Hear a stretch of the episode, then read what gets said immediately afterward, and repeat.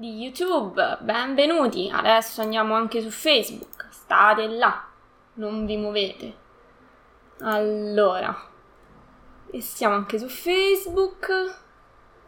Un po' di pazienza. Ale, ce l'abbiamo fatto. Buongiorno e benvenuti signori. Allora, domandona del giorno è cosa ti fa perdere tempo quando progetti? Quindi iniziate subito subito a rispondere, aspettate un attimo, visto che tanto vi state collegando, quindi non siate timidi, collegatevi. Nel frattempo io condivido questa live su un paio di gruppi. Quindi, signori, che cosa vi fa perdere tempo? Quando progettate Cos'è che vi vorreste velocizzare? Allora, vediamo un attimo, eh, un secondo solo che... Condividi, ce la facciamo. Quindi, cos'è che vi fa... Ok, poi... Ah, uno alla volta devo condividere. Porca miseria. E vabbè. A posto. Quindi, cos'è che vi rallenta? Forza. Scrivete, scrivete, non siate timidi. Nel frattempo io qui continuo a condividere a manetta.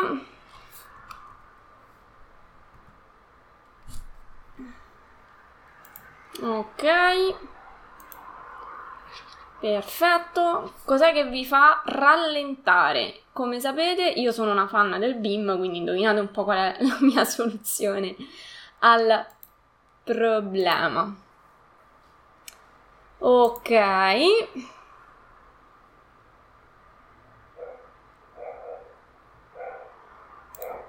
Perfetto.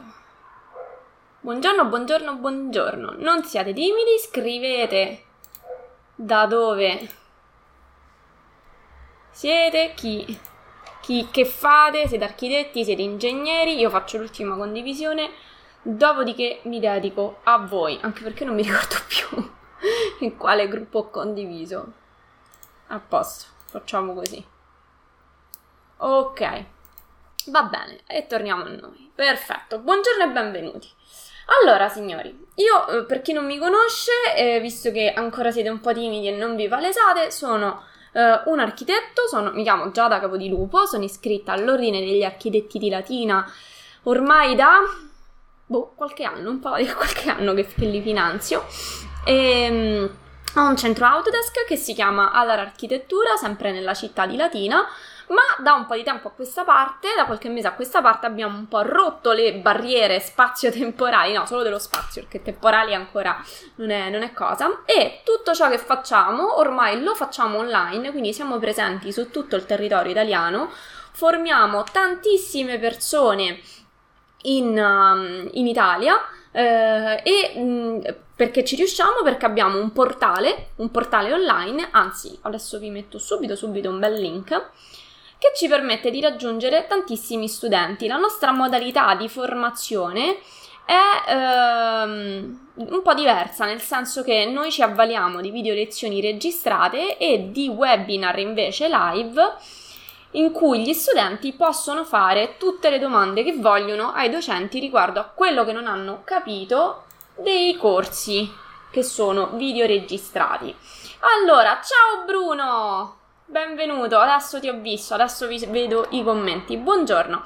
Allora, Bruno, visto che so che tu invece sei un interattivo che non, non ha vergogna e non si ehm, intimidisce nello scrivere sul web, dimmi che cosa ti rallentava prima del BIM, visto che eh, tu so che sei già un, un usufruitore eh, sfegatato del BIM, cosa rallentava la tua progettazione? Mm?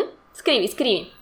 Nel frattempo io vi racconto un aneddoto che mi è successo in cantiere. Adesso io sto lavorando su un cantiere di Roma, praticamente adesso ci vivo dentro. facciamo così, facciamo prima. Non sono più in ufficio, ma sono in cantiere. Eh, la mia casa è lì ormai.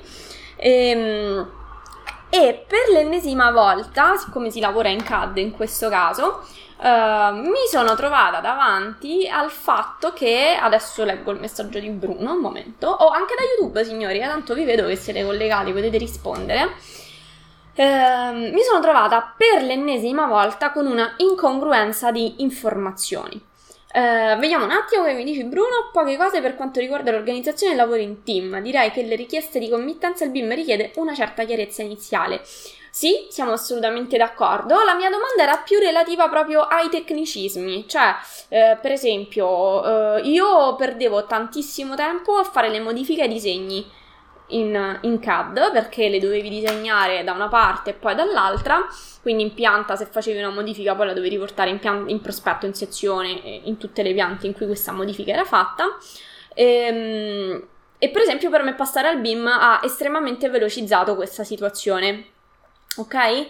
Quindi per me questa è stata una cosa che ha velocizzato estremamente la progettazione, per me. E quindi qual è, co- che cosa invece a voi se usate già il BIM, che cosa, ve veloci- cosa vi ha velocizzato il BIM. Invece, se siete in CAD, scrivetemi se ci sono delle cose che vi piacerebbe velocizzare del vostro lavoro. Delle cose proprio di, di, di tipo tecnico, eh? cioè di tipo pratico, produttivo, ok? Perché se mh, mm, ci diciamo la scelta del... Delle finiture del cliente, beh, ci sono sicuramente dei modi per aiutare il cliente e velocizzare la scelta, però insomma su quello dipende dal cliente che vi capita, vi posso aiutare di meno.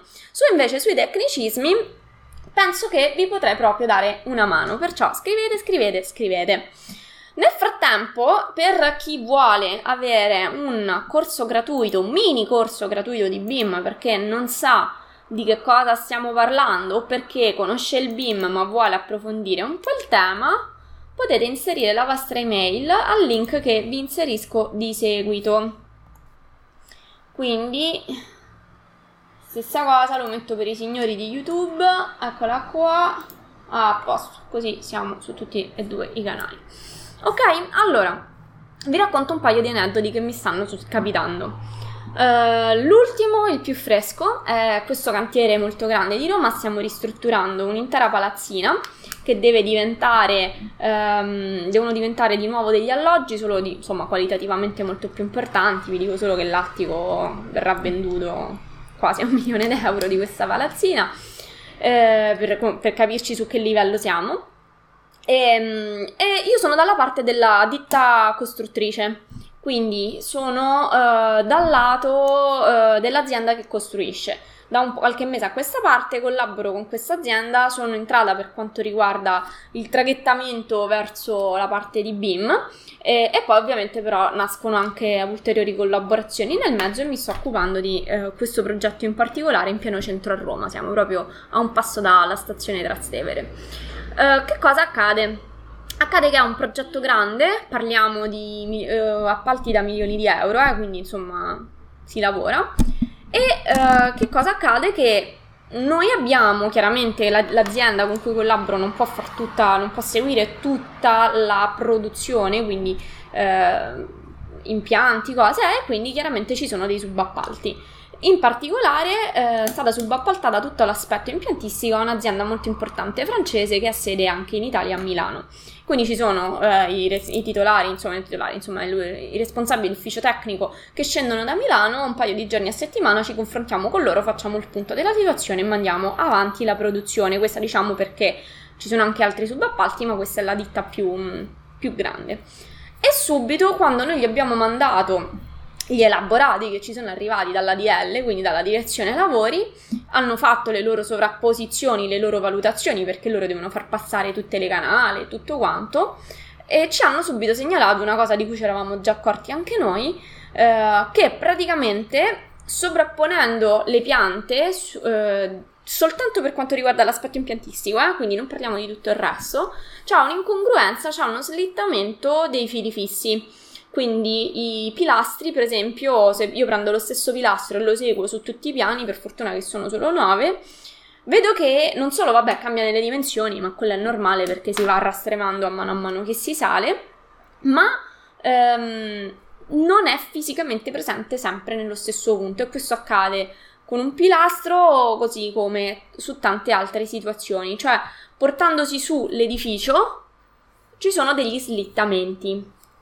ora di pochi centimetri da una parte, qualcosina in più da un'altra parte, ma questo capite bene che è un problema. Perché siamo al millimetro, cioè nel senso non ci possiamo permettere che poi quando andiamo a mettere, in questo caso l'impiantistica, ma come qualunque altra cosa, in cantiere, e poi ci troviamo che ci troviamo la trave in mezzo perché pensavamo dai disegni che ci passasse e invece non ci si passa.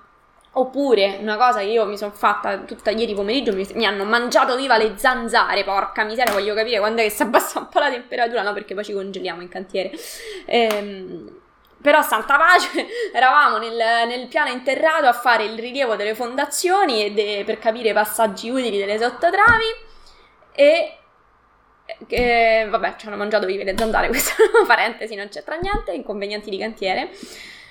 Che succede? Praticamente andiamo a rilevare le altezze perché dobbiamo fare tutto un intervento sul piano interrato che, diventa, che diventerà parcheggio privato della palazzina e praticamente che cosa verifichiamo? Che facendo i rilievi non ci troviamo non di un paio di centimetri ma di ben 30 centimetri, signori 30 Mm? Su un piano interrato dove già normalmente stai risicato, non è che vai su 3 metri di dislivello utile su un piano interrato che dici vabbè recupero. Ci troviamo sfalsati di ben 30 cm sulla, ehm, rispetto alle quote di progetto. Questo solo al piano interrato. Io me lo oso immaginare a mano a mano che battiamo i piani ehm, che cosa succede. Allora, questo è un problema perché chiaramente Intanto questo apre una serie di tematiche di eh, difficoltà ehm, a livello ovviamente in, uh, di, tipo, di, di rivalutazione della progettazione, ok? Perché se sono state pensate delle quote e dei dislivelli per far passare impianti e quant'altro, adesso il focus è quello sugli impianti, ma potremmo parlare, cioè questo apre un tema su tutte le altre cose, perché ci sono chiaramente delle altezze minime da rispettare, lo sapete meglio di me, insomma, questo crea una serie di difficoltà, perché è tutta una situazione che va rivista. Quindi adesso noi abbiamo sollevato il tema, l'abbiamo rigirato alla DL, alla progetta, allo studio di progettazione, e eh, che dovranno fare le loro valutazioni, ma questo vuol dire che ci saranno una serie di elaborati grafici da risistemare e non è cosa assolutamente un lavoro da poco. Adesso, se questo modello fosse stato fatto in BIM, Uh, ci avrebbe assolutamente aiutato la progettazione in BIM perché a me basta attribuire una nuova quota a un livello Uh, io quando parlo di livello è come se parlassi, fate conto del piano, non so per chi conosce la, la progettazione in BIM. Quindi ci sono, eh, su ogni edificio ci sono X piani eh, che dentro Revit, che è il software BIM che io utilizzo, si chiamano livelli. Ma la cosa positiva è che non solo questi livelli chiaramente hanno delle quote ovviamente eh, misurabili e tutto quanto, ma si portano dietro tutti gli oggetti che sono presenti su quel piano. Quindi Uh, praticamente se io ho un solaio, un pilastro, qualunque cosa, ok, ancorata su quel livello, se io quel livello per qualunque motivo ho bisogno di alzarlo o di abbassarlo, non mi devo curare di tutti gli oggetti che ci sono ancorati sopra, ma mi basta spostarlo e tutti gli oggetti seguiranno questa modifica. E di conseguenza, siccome il BIM lavora in 3D anziché in 2D, quindi le viste, le piante, le prospetti, sezioni. Non ho usato un articolo al posto giusto, aspettate, lo riformulo.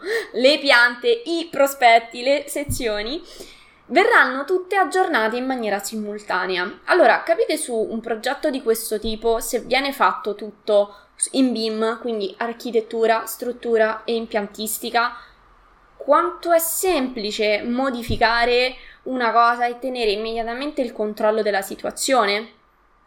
Perché, per chi non lo conosce, il BIM è direttamente progettazione in 3D e tutte le viste vengono prodotte come se ci fossero tante telecamere che guardano a questo modello 3D.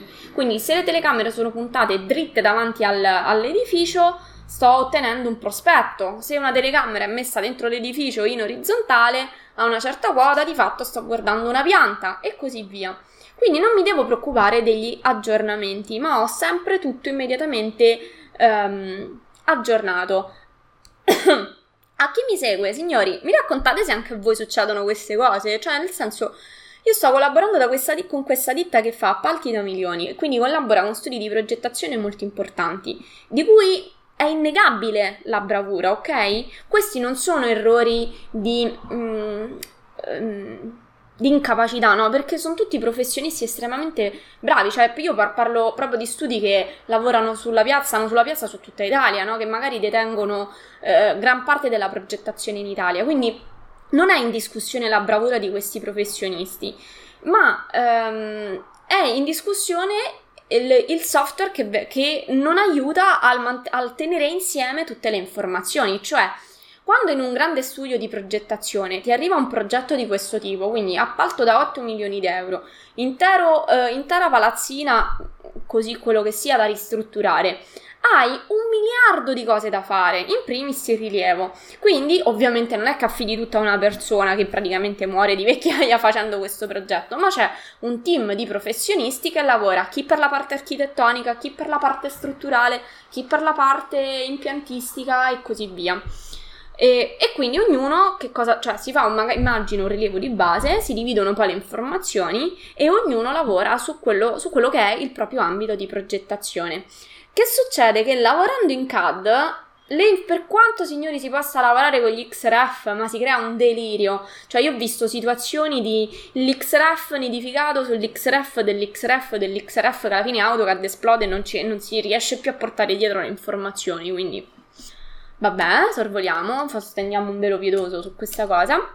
Che succede? Che basta una cavolata, cioè quando io mi copio il file da una parte all'altra, le informazioni da una parte all'altra, basta che mi salta un pizzico la scala e praticamente ho, mi sono già invalidata praticamente il progetto perché mi basta una piccola variazione di un centimetro, di due centimetri sulla scala che si possono creare potenzialmente dei danni non indifferenti, soprattutto quando magari lavori con l'acciaio o comunque stai al millimetro della progettazione. Hm? Quindi si creano veramente dei casini.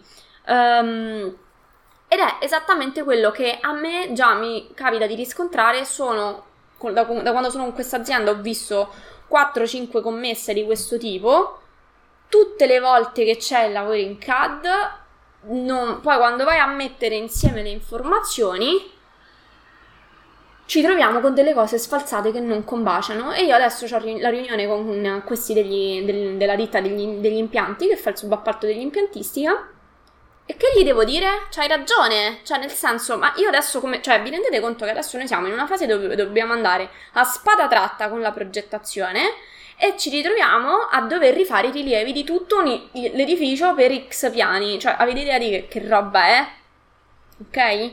Cioè una cosa veramente mostruosa. Cioè, io non posso bloccare la costruzione per un mese perché devo rifare tutti i rilievi. Quindi, ah, ciao Eloisa. Ehm, quindi, non è fattibile, non è fattibile questa cosa. E purtroppo è la realtà. Cioè, io mi rendo conto che più sono grandi i cantieri, più si creano problemi di questo tipo. Eh, cioè, quindi di informazioni scompattate. Ehm, che non. che, che, che non c'entrano niente. Quindi, se eh, siete dei progettisti, mi capite bene. Allora, Bruno, praticamente una costante dal CAD arriva di tutto. Bravo, esattamente, esattamente. Ma gli errori sono comprensibili, non è un unico database come Revit, esatto, cioè questo purtroppo non è accreditabile alla ehm, competenza o meno della, dei progettisti, ma dal fatto che non sono aiutati da un software che tiene insieme le informazioni. Uh, si parte dal lavoro iniziale importante la pulizia con il FELCAD e la soluzione dei problemi con i progettisti CAD. Sì, assolutamente d'accordo, assolutamente d'accordo. E il problema è che quando vai a, scomp- a separare le informazioni succede esattamente questo.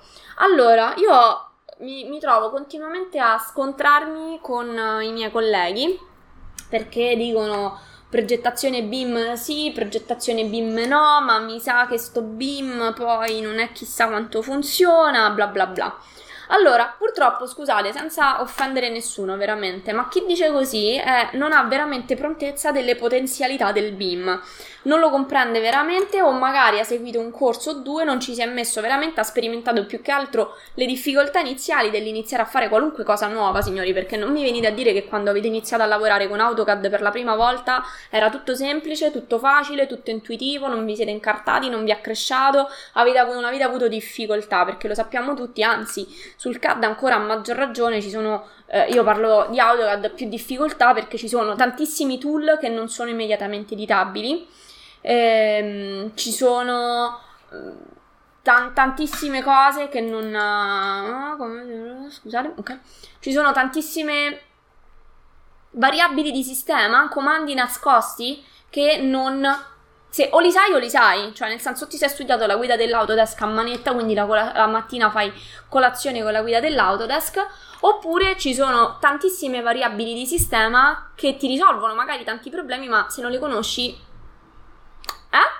Mentre invece su un software BIM i comandi sono tutti lì, è tutto molto intuitivo, i, um, proce- la difficoltà iniziale sta nell'entrarci dentro, però poi hai fatto, cioè se hai capito come si modifica una cosa, hai capito come si modificano tutte le altre. La stessa identica pro- eh, problematica di questo edificio di cui vi raccontavo ci è successa anche su un altro edificio precedente, quindi. Vai a sovrapporre le cose e le cose non tornano. Perché dividi le informazioni tra vari professionisti, ognuno lavora guardando giustamente al suo ambito di progettazione, quindi chi ha le strutture, chi ha l'architettonico, eh? però poi di fatto non c'è nessuno che le va a mettere insieme. E non è possibile che questa cosa poi vada di competenza alla ditta, parliamo di appalti grandi, eh, signori, noi siamo, eh, io faccio parte di, di un'azienda che eh, di costruzione che ha un ufficio tecnico al suo interno che si occupa anche della progettazione costruttiva, ecco perché, cioè, quindi non parliamo di, eh, di, cose più piccole dove fa tutto, un, tutto a capo dello, dello, dello stesso studio, ma quando ci sono così tante figure è fondamentale che ci sia qualcuno che tiene insieme le informazioni, ma soprattutto queste cose devono essere fatte prima della progetta- della, dell'esecuzione del progetto. Non che quando arriviamo là ci rendiamo conto che la macchina per eh, mettere i, i micropali per le fondazioni profonde non ci passa perché c'è la rampa che ci passa sopra. Cacchio signori, ma la rampa stava là anche un anno fa, due anni fa, quando è stato preso il progetto in mano. Ok? Cioè, c'era questa problematica, perché ce ne dobbiamo rendere conto il giorno prima che la macchina dei micropali arriva in cantiere? Cioè che noi ieri eravamo lì a prenderci le quote, a fare cacchio, ma come la facciamo passare? Cioè, questi sono temi che andrebbero affrontati prima, perché poi se no ci troviamo che arrivano le cose in cantiere, si perde, magari devono essere rimandate indietro perché non, non c'è modo di... Eh, sistemarle e si perdono soldi e tempo e a nessuno piace perdere soldi e tempo, a nessuno. Ok? Uh, ciao Alessio! ehm, quindi, signori, tutte queste problematiche si creano per un motivo fondamentale. Perché non si usa un software adeguato che tiene insieme tutte queste informazioni. E quindi finiamola di raccontarcela che il CAD risolve il mondo. No, signori, il CAD noi al 2019, giorno in cui siamo oggi, solo in Italia lo continuiamo ad usare perché noi siamo proprio dei testoni che finché non siamo obbligati al cambiamento, manco morti, proprio, eh, siamo di legno noi italiani certe volte. Scusate, un sorso d'acqua per me. Allora, continuiamo ad utilizzare dei tool che sono arretrati. Signori, scusate la, il francesismo, ma se continuiamo ad ostina- se continuiamo ostinatamente ad utilizzare AutoCAD per la progettazione architettonica, quindi AutoCAD va benissimo, è un software di disegno validissimo per chi fa ingegneria meccanica, per chi fa delle cose dove è richiesto proprio prettamente il disegno tecnico. Ma io mi occupo di edilizia e quindi parlo a chi, ai miei colleghi che si rivolgo, si, si appunto ehm, si parla di edilizia, ok? Per l'edilizia il CAD è superato, ok? Prima ci facciamo i conti con questa cosa e meglio è. E poi chi invece decide di aprire un po' il cervello al BIM, non basta saperlo un po' così, fare un corsino e via, ma bisogna proprio metterci le mani in pasta e sbatterci le corna. Mm? Scusate proprio il, la, la crudeltà della cosa, bisogna sbatterci un po' le corna perché mm, non c'è verso. Uh, non basta il corso, ecco perché io all'interno dei miei corsi non insegno solo dei software, così come accade in tantissimi centri di formazione. Io ho creato un sistema di supporto che permette alle persone di apprendere i software attraverso delle lezioni videoregistrate. Perché signori, la prima lezione io ti devo spiegare l'interfaccia grafica, è quella, non c'è molto da ricamare, ok? Quindi ti guardi la video lezione tutte le volte che vuoi, il portale rimane tuo a vita per sempre. Quindi, se fra un anno tu riprendi il software in mano e ti sei scordato tutto, hai sempre il portale tuo in accesso e te lo vai a guardare di giorno, di notte, di sabato, di domenica, quando ti pare. Il portale con le video lezioni registrate è tuo a vita, non te lo leva nessuno.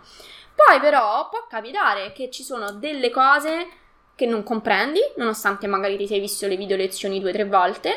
Oppure può capitare che ehm, la, quella cosa la comprendi, ti esce l'esercizio perché nei miei corsi ci sono tantissimi anche esercizi svolti, cose pratiche. Signori, io sono una che va al sodo, non so se dal colloquiare si, si, capisce. Non mi piace perdere tempo e non mi piace farlo perdere ai miei studenti, quindi ai professionisti che si formano nel mio centro di formazioni. Perciò io vado dritta al punto e ti insegno esattamente quello di cui hai bisogno senza star lì a far durare, ad allungare il brodo che non serve a nessuno, ma ti chiarisco esattamente quello che ti serve di sapere nel, nella maniera più semplice possibile ti ci faccio fare degli esercizi ad hoc, ma poi ovviamente tutto questo va applicato nella progettazione concreta.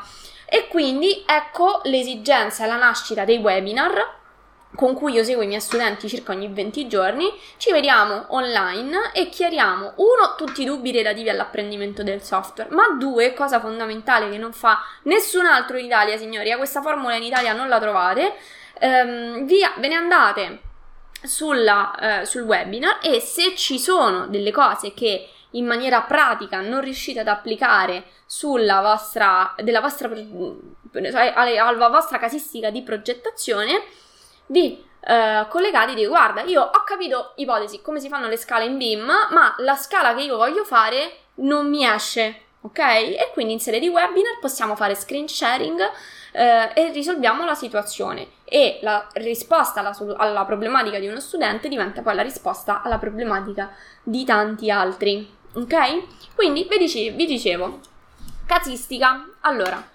ci troviamo in questa situazione dove per esempio i piani non tornano e vanno tutti rispostati. Adesso su AutoCAD che cosa bisogna fare? Bisogna armarsi di santa pazienza, prendere le, riprendere tante quote, ma questo andrebbe fatto a prescindere, e andare a fare clicca clicca, ok? E cambiare tutte le quote. Io questo l'ho fatto per eh, produrre un elaborato per la, la DL, per la direzione lavori, ma quella rimane una cosa legata solo a quella tavola. Ok? Quindi è una quota che rimane lì, non è stata fatta una modifica su tutto il progetto, su tutti gli elaborati grafici. Se io fossi stata su Revit, invece, mi bastava andare a prendere il livello su cui erano posizionate le travi, alzarlo, perché poi bene o male stanno tutti agli stessi livelli, e poi andarmi a modificare puntualmente solo magari delle travi che stavano spostate in maniera diversa. Non solo avrei ottenuto una modifica su tutto il 3D, ok? Questa modifica sarebbe stata vista in automatico su tutte le viste che c'erano. Quindi se su quella pianta, se, se, questa diciamo modifica delle travi comportava una modifica la pianta dell'interrato, dell'architettonico, degli impianti, dello strutturale, io adesso questa cosa dovrò andarla a fare in tutte le viste su cui, questa, su, su cui si vedono queste travi. Capite che se invece io l'avevo fatto in un modello BIM, lo devo fare una volta sola, in automatico mi venivano cambiate tutte le quote immediatamente ehm, mi venivano aggiornati tutte le viste e soprattutto avevo immediatamente prontezza di quello che stava succedendo e se c'erano intersezioni tra travi, impianti e quant'altro. Vedo che c'è qualche commento. Ciao a Giada, spegniamo il cane là fuori che fa casino, ok? Quindi eh, eh, signori, non c'è storia, non c'è storia. Allora, siccome io vedo parecchia gente collegata, ma tante persone molto timide, eh, vorrei sapere se vi sono capitate situazioni di questo tipo e come le avete risolte con il CAD. Allora, purtroppo con il CAD c'è poco da fare, signori, si tratta di sangue, sudore e lacrime, non, non c'è altro modo. Con la progettazione in BIM, invece, vi basta pagare un piccolo scotto iniziale, cioè nel senso che la progettazione in CAD è, una ben- è un benzina, per capirci. Quindi si disegna velocemente, però poi le modifiche da fare in un momento successivo, quando eh, la progettazione si fa più intensa, eh, sono dolori. Sono dolori perché poi perdi proprio di mano, ti sfugge proprio di mano la situazione, cioè non c'è verso di tenerla tutta unita. Anche perché immaginate, cioè nel senso io adesso non è che in cantiere mi posso rimettere a rifare tutto il rilievo le cose e, e, basta, è finito, non lavoro più, non seguo più le pratiche di cantiere, co- tutto ciò che c'è da produrre, piani di demolizioni e quant'altro, ok? Cioè non è che, che uno sa, c'ha da fare solo quello. E nemmeno puoi mettere una persona che perde un mese della sua vita di lavoro solo a far rifare questo, ok? Perché poi è questo che ci vuole. Eh, mm, questo andava fatto o prima o, o prima, oppure vanno utilizzati dei software decenti. Vi faccio un altro esempio su una cosa, un'altra situazione che mi è capitata. Questa volta invece, fortunatamente, la progettazione era in BIM. Uh, con un altro studio con cui avevo cal- collaborato anni fa, avevamo la progettazione di, da zero, quindi nuova costruzione di una villa a uh, due piani. Dove, forse ve l'ho già fatto questo esempio, dove i, I due piani erano fatti in questo modo, ok? Cioè erano fatti così. C'era un corpo orizzontale lungo e stretto e un corpo verticale che, si, che era messo in maniera ortogonale a quello di sotto. I due corpi avevano sì e no 12 metri quadrati di collegamento, in cui c'era tra l'altro il vano scala, ovviamente. Quindi Uh, praticamente noi avevamo pochissimo spazio per far passare tutte le utenze da un piano all'altro. Ovviamente non potevano passare in mezzo alle stanze e il punto di intersezione tra i due era veramente minimo. Capirete ovviamente la difficoltà. Allora, vediamo un attimo un commento. Non mi viene così che soffro. Ciao Mariangela.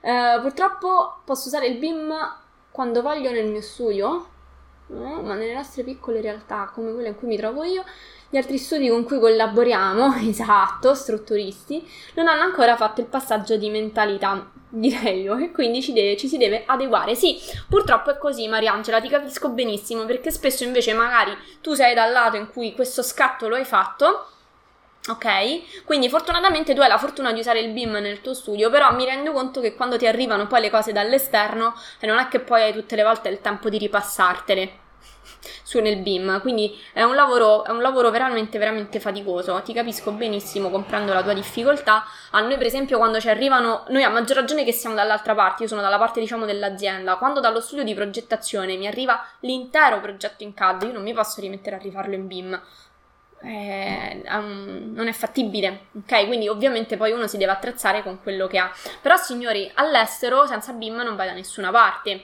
E siccome sappiamo che in Italia noi dormiamo sempre un po' in piedi e ci arriviamo sempre con 10 anni di ritardo sulle cose, se il resto del mondo si sta adeguando al BIM, no? Adesso, al di là dei pareri personali, però ci vogliamo far accendere una lampadina, ok? Intanto, scusate, siccome io vedo che eh, le persone che si collegano continuano ad aumentare, immagino che più di qualcuno si sarà, aperto, si sarà perso i link iniziali. Quindi, al link che io vi do in questo momento, potete scaricare gratuitamente, no, scaricare, scusate, potete visionare gratuitamente un mini corso sul BIM che vi apre un po' le, le finestre mentali. Ehm, e magari se invece voi già conoscete questo... Ehm, conoscete già la modalità BIM, approfittate per condividere. Ah, signori, con- scusate, eh, condividiamola questa live sui profili. Eh. Aiutiamo i nostri amici progettisti che si ostinano a lavorare in CAD, quindi diamogli una mano. Ehm, e condividetela questa live, ma soprattutto condividete questo link che vi ho messo adesso eh, che vi dà accesso gratuito al, a un mini corso eh, BIM che vi fa un po' entrare l'idea. Se già usate il BIM, condividete direttamente il link ai vostri colleghi, così magari eh, beneficerete e chi utilizza il BIM e ne conosce i benefici, aiutatemi a contagiare, a passare quel virus del BIM agli altri progettisti. Quindi, eh, Mariangela, io deduco che eh, tu la, non so, deduco che lavori in uno studio di progettazione come ar- architetto, ingegnere, di dove sei? Dimmi un po'. Dai, su, signori, fatevi conoscere, avanti. Fate, di- dite un po' chi siete, da dove venite e che fate. Nel frattempo io vi stavo finendo di raccontare questo piccolo aneddoto su questa villa. Quindi, villa a due piani, edificio residenziale, che si, due, due piani fra, eh, fra, messi uno in maniera orizzontale sull'altro. Uh, pochissimo spazio di passaggio tra uno e l'altro perché c'era l'ingresso che creava un vuoto e il vano scala che ovviamente non è che possiamo far passare le cose in mezzo alla scala e, e così via. Um, struttura tutta in acciaio, ok? Eh, non perché l'acciaio complichi di più le cose rispetto alla, um, al cemento, però sapete benissimo che mentre sul cemento tu hai un margine di, tra virgolette, di errore in centimetri, eh, sull'acciaio parliamo di millimetri, cioè ti sbagli di un millimetro, la trave non ti, non ti si attacca al pilastro, diciamo, un millimetro, insomma. C'è un margine comunque d'errore molto più ristretto rispetto al cemento. In più avevamo areazione ad aria, pavimento radiante, quindi praticamente a pavimento non ci potevi far passare più niente, eh, se non proprio gli scarichi mini, mini, mini sindacali. Eh, passava quindi tutto sopra al controsoffitto e mh, mm, che altro c'era? Ah, anche il sistema di pulizia. Ah, questo insomma era uno. Avevamo, abbiamo avuto il piacere di conoscere un committente fino all'avanguardia, ci siamo potuti sfiziare un po' con le soluzioni. Ehm sono uno studente del Politecnico, vai subito al link. Luca, vai! A proposito, link ve lo rimetto, così proprio per... Vai. Quindi, link, ovviamente Luca, condividilo. Benvenuto. Politecnico di, scusa, Torino? Di dove sei? Ehm, c'è un'altra cosa per tutti quanti. Allora, mentre queste live sono un po' più discorsive, c'è un fantastico gruppo Facebook. Vediamo se trovo il link. Blablabla. Eccolo qua. Gruppo Facebook, dai. No, scusate, è poco collaborativo il mio computer. Voilà. Il gruppo Facebook si chiama Progettazione Competitiva. Milano, ok, perfetto, Politecnico di Milano. Francesca, ciao, io sono laureanda in ingegneria IT dell'architettura, sto facendo la tesi e vorrei sapere quali software consigli per poter lavorare in BIM. Allora, in BIM, signori, BIM è un, un acronimo Building Information Modeling, ce ne sono un miliardo di software, ok? Uh, ce ne sono un miliardo e a quel punto la cosa diventa ok, quale scelgo? allora, io vi dico come ho ragionato io e vi dico mm, che insomma con il quale ovviamente poi questo mm, ragionamento ha pagato, io mi sono chiesta quando dovevo, allora avevo capito che volevo investire nella progettazione BIM, poi dovevo scegliere il software e facevo, ce ne stanno un botto, che faccio? Quale scelgo? E poi mi sono detta, ok, qual è la, mm, eh, quello più diffuso al mondo, cioè quello che mi permette di parlare e collaborare con più studi di progettazione, con più professionisti sia in Italia che all'estero, perché il nostro, non mi stancherò mai di ripeterlo, è un lavoro di squadra, quindi mm, ce lo possiamo scordare il lavoro in sanitaria, cioè i progettisti di fatto lavorano in cordata, al minimo minimo architetto e strutturista, minimo proprio, poi non parliamo del calcolo impianti e quant'altro. Eh, Francesca, intanto tu di dove sei? E quindi la mia risposta è stata: ok, l'Autodesk è la casa produttrice al mondo perché non c'è studio di progettazione che non usa AutoCAD. L'Autodesk è la casa produttrice più diffusa al mondo, il software BIM più diffuso uh, dell'Autodesk per il BIM è Revit.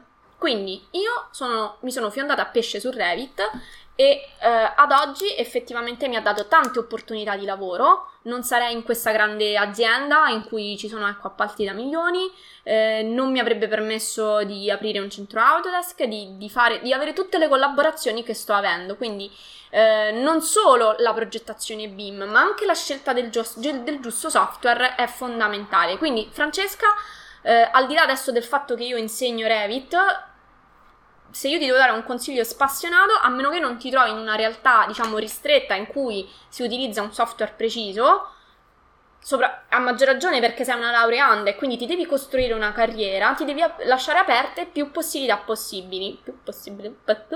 Vabbè. E, e quindi assolutamente il software che ti permette di collaborare con più persone. L'Autodesk è la casa produttrice più diffusa al mondo, questo è innegabile, signori, hanno il monopolio eh, di, di, questo. E, um, Revit, tutta la vita. Rende? Che vuol dire? Nel senso che è chiaro? Scusa, non l'ho capito. Ah, re, sei di rende, scusa, sei di rende, ok, perfetto. Ok, ci sono arrivata dopo, pardon. ok? Eh, vi stavo quindi mettendo, vi stavo dicendo che esiste anche questo Uh, sì, progettazione competitiva. Ah, scusate, gli amici di YouTube non vi ho dimenticato, eh, ve lo metto anche qua il link. Eccoci qua. Allora, che cosa accade in questo gruppo progettazione competitiva? Allora, intanto ogni settimana viene rilasciato un video tutorial, ok? Uh, perciò non, uh, insomma, è un luogo in cui si fa formazione. Poi Uh, è un po' timido questo gruppo, eh? fanno un po' fatica le persone a parlare, eh, però è un gruppo su cui potete richiedere tutorial, chiaramente nei limiti, insomma. Eh, potete richiedere gli argomenti delle prossime live, quindi se fate parte del gruppo progettazione competitiva potete ehm, richiedere gli argomenti della prossima live. Quindi se sabato prossimo, domenica prossimo io faccio le live una volta a settimana, sempre in genere nel weekend, Ehm, potete approfittare ok? E chiedere, ok, mi parli di questa cosa, nella, c'è questo tema che voglio approfondire nella prossima live. Me ne parli chiaramente nei limiti ovviamente della... Eh, cioè nel senso se mi chiedete un, un, che ne so, una live su Edificius, eh, io non lo uso Edificius, quindi vi posso parlare del BIM applicato però sempre al software di Revit. Allora, di Archicad che cosa? Ah, scusa, ho perso un altro, un, un altro paio di commenti, scusate, arrivo. Allora, Luciano, in ambito professionale è importante saper programmare in... Eh, in Python, dipende. Eh, sono laureando in ingegneria civile e strutturale. Allora, guarda, ti dico, io ehm, Python, Python, adesso come si pronuncia, l'ho usato nel mio master. Eh, ho fatto un master su, su, e l'ho utilizzato, però ti devo dire poi non mi è più servito. È una cosa molto particolare, è un aspetto della programmazione della... molto, molto settoriale. Io eh, adesso parlo eh, di ingegneria civile e strutture, mh, mm, non so quanto ti possa servire. Io se ti posso dare un consiglio, eh, valuta se... Ti, mm, no, on- allora onestamente secondo me non è fondamentale. C'è chi lo usa, ma è una cosa estremamente di nicchia. Quindi, secondo me, puoi valutare l'apprendimento o comunque imparare a programmare in Python, Python come si dice, ehm, solo in un secondo momento se effettivamente ne hai la necessità, perché ci sono tanti altri strumenti molto più utilizzati. Adesso sulle strutture chiaramente mh, parlo, di, parlo meno perché non è proprio il mio ambito, io comunque sono un architetto. Ehm, però io ti consiglierei di farlo in un secondo momento laddove effettivamente c'è la necessità. Piuttosto software di calcolo delle strutture e più cioè Python sta più proprio sulla programmazione, non è solo calcolo. Quindi, insomma, va- valuta in un, in un, secondo momento. Secondo me non è, non è mm, fondamentale per, per, fare il tuo lavoro, ci sono altri, altri requisiti. Eh, poi sono ingegnere dei sistemi edilizi e vivo a Castellana Grotte, Mariangela, in provincia di Bari. Wow, quindi abbiamo tutto, centro, nord e sud, fantastico. E condivido lo studio con una collega, un ingegnere, ingegnere di architetto. Mi sono specializzata nel dicembre 2016 nel Politecnico di Bari con una tesi sul BIM 4D, fantastica! Scusate, io sono una fan sfegata del BIM utilizzando Revit, Dynamo, Studio e Nav. Fantastica tutto praticamente per la simulazione e costruzione. Dopo la magistrale, anche se continuando a lavorare in tesi, pubblicazione del mio tutor. Ah, ok, per motivi professionali e familiari ho scelto di restare qui. Beh, mi sembra legittimo, ma mi sento che siamo lontani ancora anni luce nel mondo BIM. Eh, qua giù, ma tranquilla che anche lassù non è che stanno proprio tutti all'avanguardia, non vedo l'ora che arrivi il cambiamento. Sì, tranquilli signori, la normativa al giro di boa, quindi poi volenti o nolenti sarà obbligatorio per tutti passare al BIM.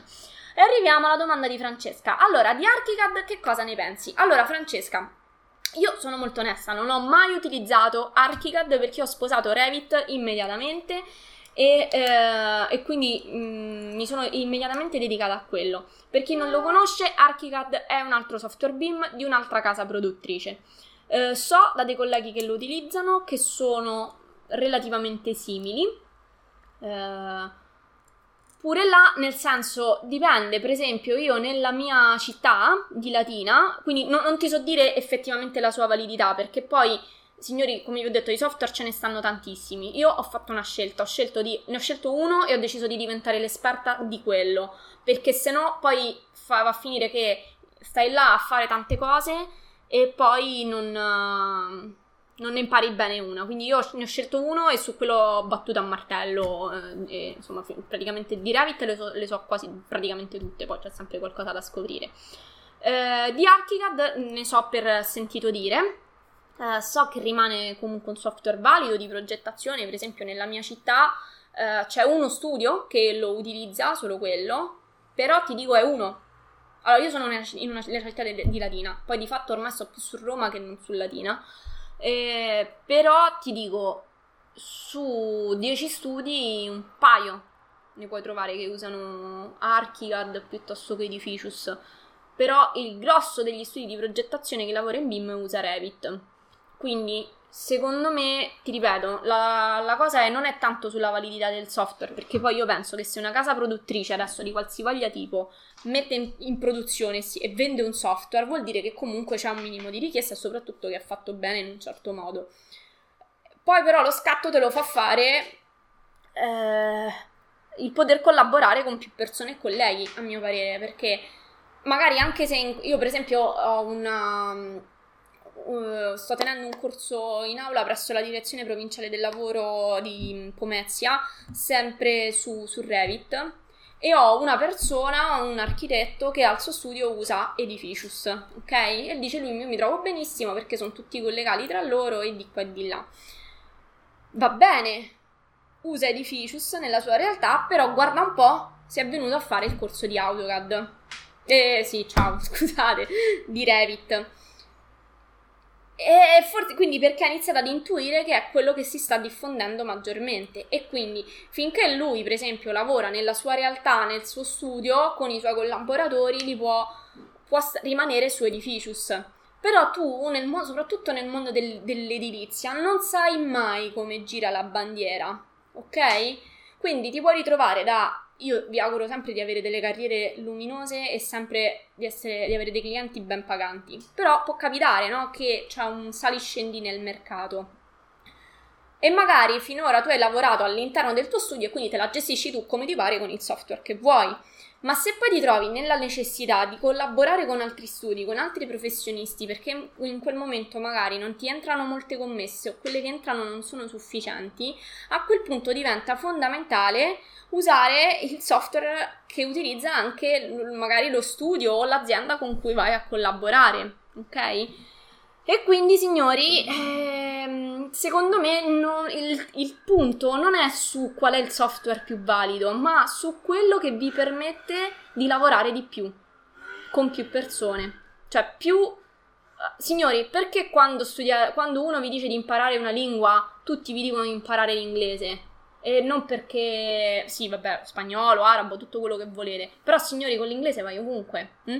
Cioè, io sono stata in, in, tantissimi paesi, io conosco bene l'inglese, pure in Spagna l'ho usato l'inglese, ok? Ehm, cioè, ci sono, per farvi capire, ci sono delle conoscenze che vi aprono più porte.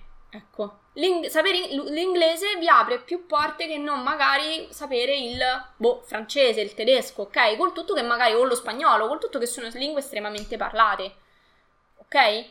Quindi fate lo stesso ragionamento, soprattutto se siete, ecco, come tanti di voi che hanno scritto che magari eh, sono, stanno, sono laureandi, quindi stanno chiudendo il loro percorso di studi, voi dovete farvi aprire più porte possibili nel mondo del lavoro, soprattutto in Italia dove c'è un esubero di progettisti e di ingegneri.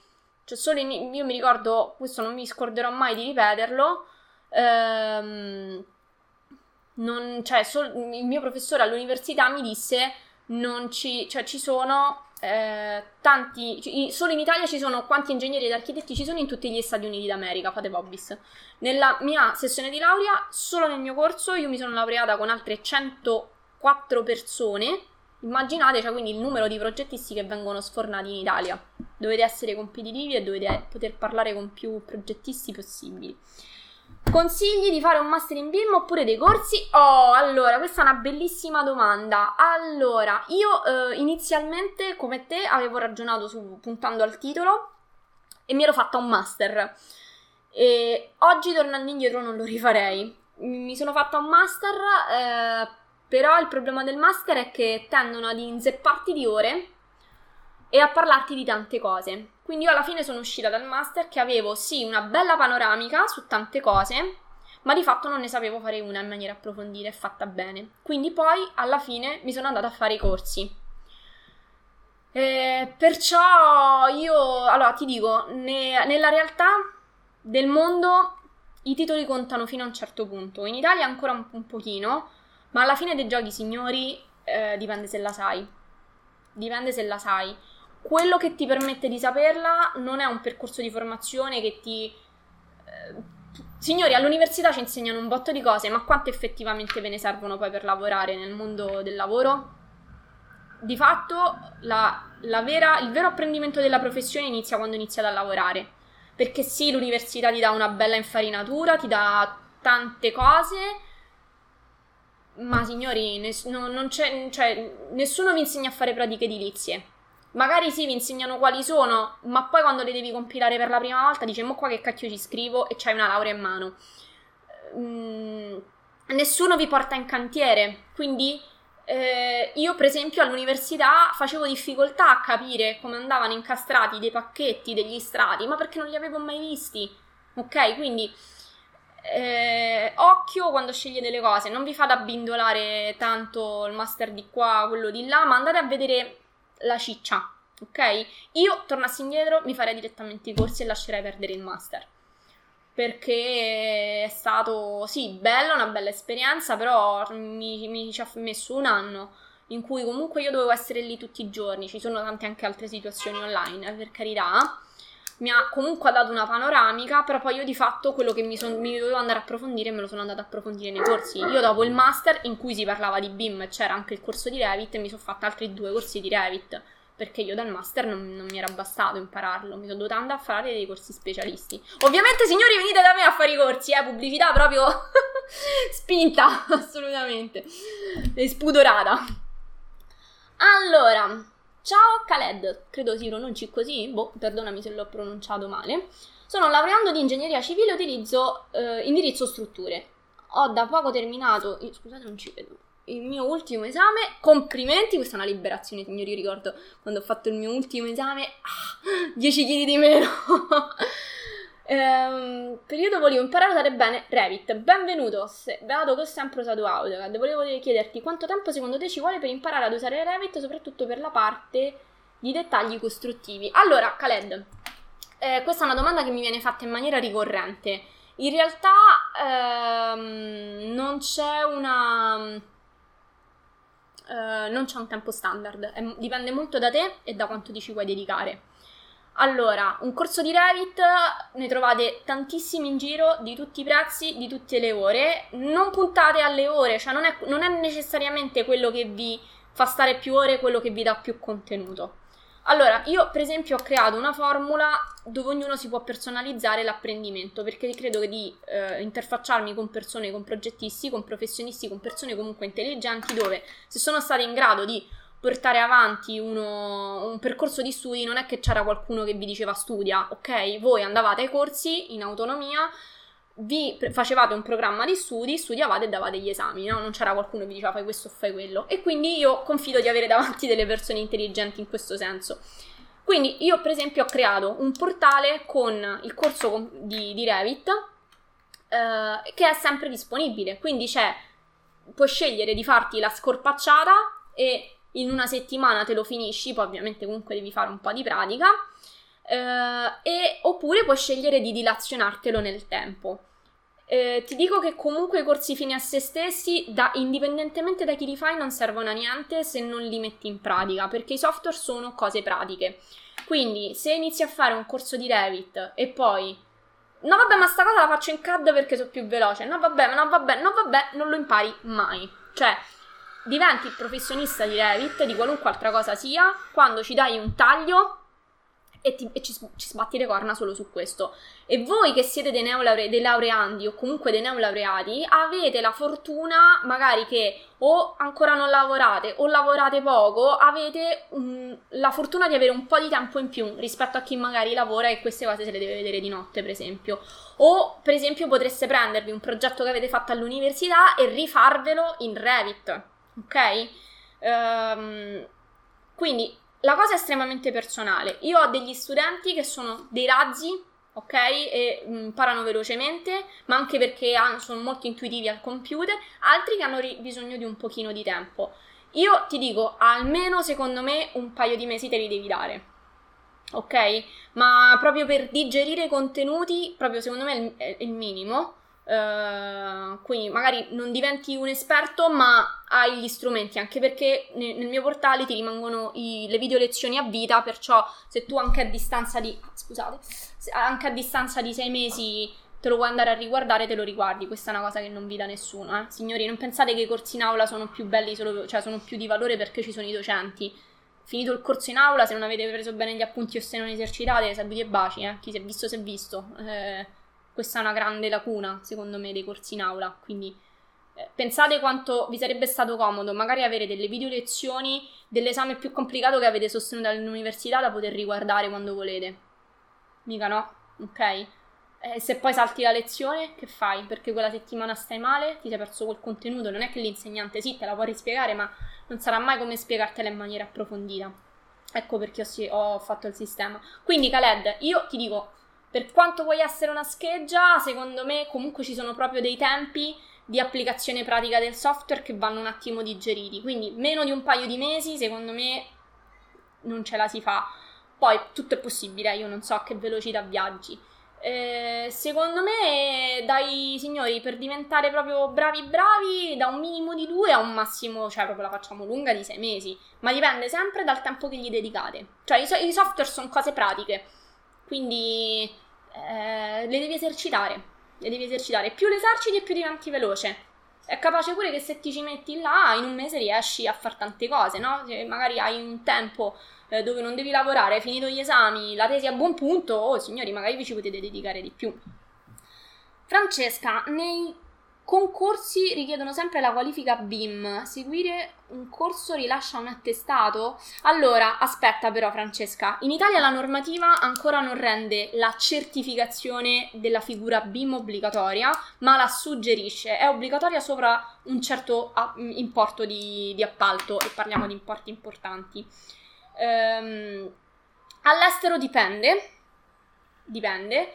Allora, io ti dico, uh, secondo me devi scendere due cose la certificazione della competenza BIM e la certificazione della, um, eh, della figura professionale BIM manager, specialist o quant'altro.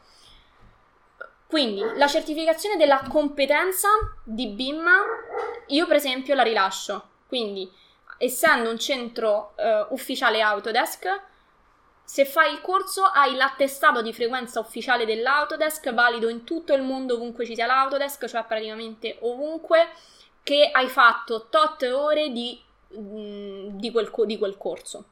In più io posso fare, posso rilasciare, essendo un centro anche di certificazione, non solo di formazione, anche la certificazione ufficiale nel mio caso di Revit o di AutoCAD o di 3D Studio, sono questi software che tratto nel mio centro. E, ed è, fai quindi un esame che avviene online, online come modalità, eh, però l'esame va fatto fisicamente in, in, in, luogo, nella sede, è l'unica cosa che non si può fare proprio da un'altra parte.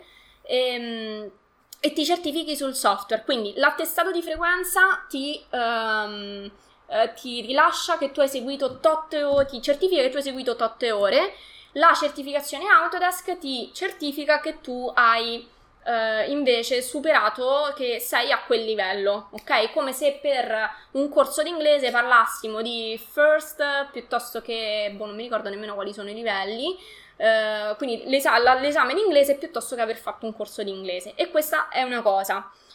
Ad oggi in Italia quello che conta secondo me è saperla, Quindi secondo me con que- già con un attestato di frequenza e con una, certifi- una certificazione eh, Revit ufficiale dell'Autodesk già ti si aprono tante porte.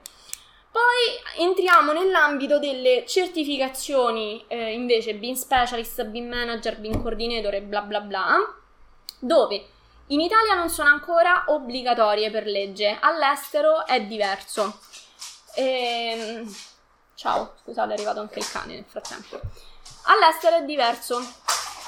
La certificazione è obbligatoria. Però informatevi perché se volete andare all'estero non è detto che la certificazione che fate in Italia sia riconosciuta. Quindi, prima di andare a spendere soldi per una certificazione, fra parentesi in Italia, le certificazioni BIM BIM, BIM Specialist, BIM Manager, BIM Coordinator sono delle sanaccate, nel senso che meno di 400-500 euro non glieli lasciate, in questo può testimoniare Bruno che è certificato.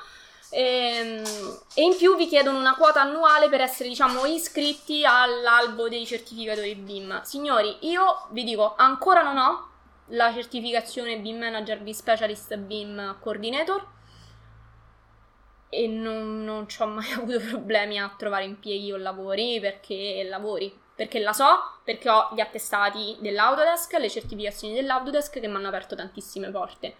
Eh, quindi, secondo me, intanto pensate a certificare, a sapere la, la, ciccia. Fra parentesi, per arrivare a una certificazione BIM Manager, BIM Specialist o quant'altro, se volete approfondire il tema, c'è una live dedicata a questo, eh. Andate nelle live passate sia sul canale YouTube che su quelle di Facebook la trovate. E, ehm, e c'è tro- trovate insomma cioè, ci sono tante cose. E, però al mondo d'oggi in Italia conta saperla. E per la certificazione BIM Specialist e BIM Manager comunque è richiesto la conoscenza di un software BIM quindi comunque vi serve. Allora quanto costa il tuo corso? dipende. Dipende dal pacchetto che scegli. Andiamo dai 500 ai 1000 euro più IVA, eh, però se, parentesi, se mettete l'email in quel bel link, alla fine c'è un'offerta, una promozione, quindi approfittate. Ehm, dipende da che cosa scegli. Se prendi, per esempio, solo un corso, per esempio in quello invece che, tra, tra virgolette, ha un valore maggiore, hai un pacchetto tutto incluso. Quindi, per esempio, hai eh, corso base, corso avanzato, 12 mesi di webinar, quindi un anno intero per poter fare domande alla docenza, certificazione di Revit inclusa e regalata anche, cioè nel senso è un bonus che faccio, quindi a chi prende il pacchetto completo regalo la certificazione e la preparazione alla certificazione, che non è scontato perché non tutti te la fanno, e la possibilità di ripeterla gratuitamente una seconda volta se per qualunque motivo la prima non dovesse andare. Ma difficile, cioè io ho avuto soltanto su tutte le persone che sono venute a fare la certificazione un paio che proprio non l'hanno superata prima volta. Eh, quindi approfitta, io ti dico, se sei, se sei, interessata, intanto puoi contattare, vi lascio la mail ufficiale. Aspettate, ho scritto una cosa allucinante. Ada. Ada. Eh, sì, la. Adara.archi architettura chiocciola gmail.com c'è anche info chiocciola architettura bla bla bla ma quello è per far scena signora. Gmail è più seria. Ehm, e ti rimetto di nuovo il link. Se diciamo mettete la vostra email a chi ci fa il regalo della propria email offriamo un po' una promozione. Inoltre se ci sono i pagamenti possono essere fatti sia, sia in quota unica che a rate, eh, signori, insomma, vi veniamo incontro. Ehm, ma quello che paga è l'assistenza, cioè nel senso il vero servizio che in realtà voi pagate al nostro centro è l'assistenza via webinar, perché è quella che ti permette di chiarire dubbi, di mettere in pratica il software tua, sul tuo lavoro, quindi vuol dire che se, se tu mi vieni e mi fai la domanda, oh guarda che io ho capito come si fa questa cosa, ma non la riesco a fare sul mio progetto, condividiamo lo schermo e ti snocciolo la questione. E tu per un anno intero hai questa assistenza, oltre al gruppo Facebook, dove è un botta e risposta più immediato, quindi hai un bel servizio che là fuori non ti fa nessuno. Signori, là fuori trovate o i corsi online che però ve li prendete, magari li trovate anche a 100 euro, però ve li vedete e finito, non siete più nessuno, magari non sono nemmeno centri ufficiali che vi rilasciano degli attestati di frequenza ufficiali, eh, ma sono dei privati e, e il privato sì, può essere importante, ma vale quanto vale un privato. Ehm, oppure trovate corsi in aula con tutti i limiti dei corsi in aula, perché per quanto ancora si continua a pensare che la presenza del docente sia uh, di qualità, in realtà finito il corso, finito, finita tutta la giostra. Non avete. Non, non, potete tornare indietro. Quindi nessuno che io sappia in Italia vi lascia le video lezioni a vita. A, a vita è vero, eh? cioè nel senso non è una presa per i fondelli, cioè finché i, è, è, attivo il centro c'è il portale online, quindi se, eh, ma io penso anche, cioè anche un domani in cui non ci dovesse essere il centro, ma non vedo per che motivo, comunque il portale viene mantenuto, ok? Ciao, frequento il secondo anno di architettura. La strada è ancora lunga, sì, ti capisco. Arianna, consigli di apprendere il metodo BIM già da ora? Sì, cavoli, assolutamente, anche se il mal lasciala perdere l'università che ti fa lavorare in CAD.